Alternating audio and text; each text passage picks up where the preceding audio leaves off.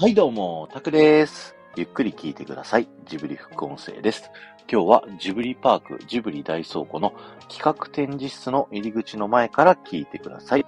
えージブリパークですね、入り口入って最初のエレベーター降りて、えー普段だとですね、結構右に行く人が多いのかなっていうイメージあります。ジブリの大階段っていうね、メインの階段があるところに行きがちなんですけども、今回はそこに右に曲がらずに左に曲がったところにあるね、この企画展示室の案内をしたいと思うんですけど、意外とね、目立たないところにあって、あの、人によってはもう気づかずにね、こう、スルーしてしまうかもしれないんですけど、侮ってはいけません。ここの中非常に面白かった。なんなら、僕ジブリパーク見た中で、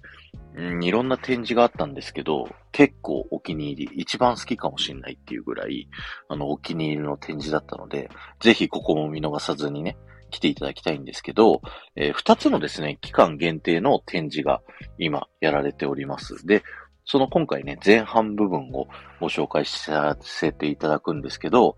えー食べるを描く展というですね、そういった展示を、えー2023年の11月までやられているということなんですけれども、この食べるを描く展ってね、どんな展示かっていうと、ジブリの映画って、こう、ジブリ飯って言われるぐらい食べ物がね、いろいろ美味しそうに描かれてるじゃないですか。で、この食べ物をテーマに、いろんなね、ジブリの中で出てきた食べ物の食品サンプル的なものがね、こう置いてあってですね、例えば、魔女の宅急便に出てきたニシンのパイだったり、えーキキのね、ケーキであったり、あと、千と千尋で、千が食べたおにぎりだったりだとか、あと、カールの動く城でね、出てきた目玉焼きとベーコンの、えー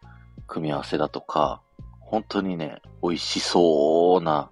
食べ物のサンプルが展示されてるんです。あとね、こう映画のセットみたいなのもちょっと組まれていて、例えば千と千尋の神隠しで、お父さんお母さんがね、あのー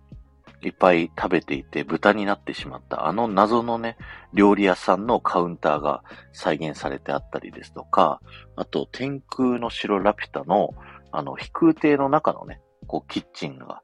こう再現されてたりだとか、いろんな展示があって面白いです。で、この展示、さらに面白いのがですね、えー実際に、あの、触ることができる。あの、隣のトトロのサツキとメイのあの家のキッチンとかお風呂とかこの中でね、再現されてるんですけど、実際にサツキが作っていたお弁当がね、こうテーブルの上に並んでたりするんですけど、それを持ってみるとさ、あのディズニーとかだと大体固定されてたりして、あの持ち上げることできないんですけど、こうすごいのジブリパーク、普通に持ち上げたりとか、触ったりとか、その鍋の蓋がね、閉まってたら、それ開けて中が見れるとか、そういったね、あの、実際に触れるっていうのがこのジブリパークのね、すごいところだなって僕、もうね、すごい思えるぐらい、いろんなものを実際触って体験ができるっていうのがね、このジブリを食べる点面白いなと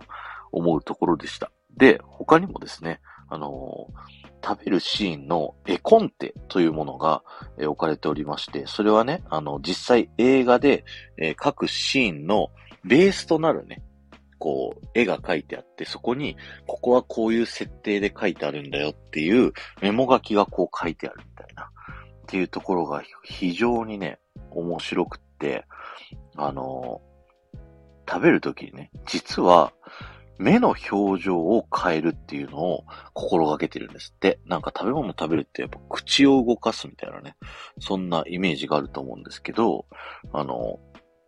目の描き方もこうこだわってくれみたいなね、そういった指示があるみたいなので、あの、ぜひね、皆さん見ていただきたいんですけど、あの、中はね、こう写真撮影が禁止になってるので、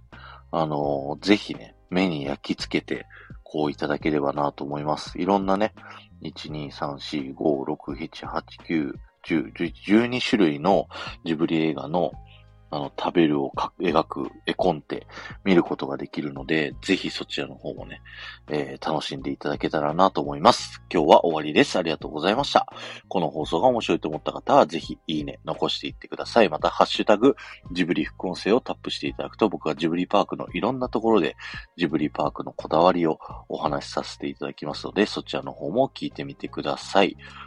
いや、食べるを描く展ね、本当に期間限定なんですけど、非常に面白い展示だったので、ぜひ皆さん見に行ってみてください。この後もこだわり抜かれたジブリパークで素敵な時間をお過ごしください。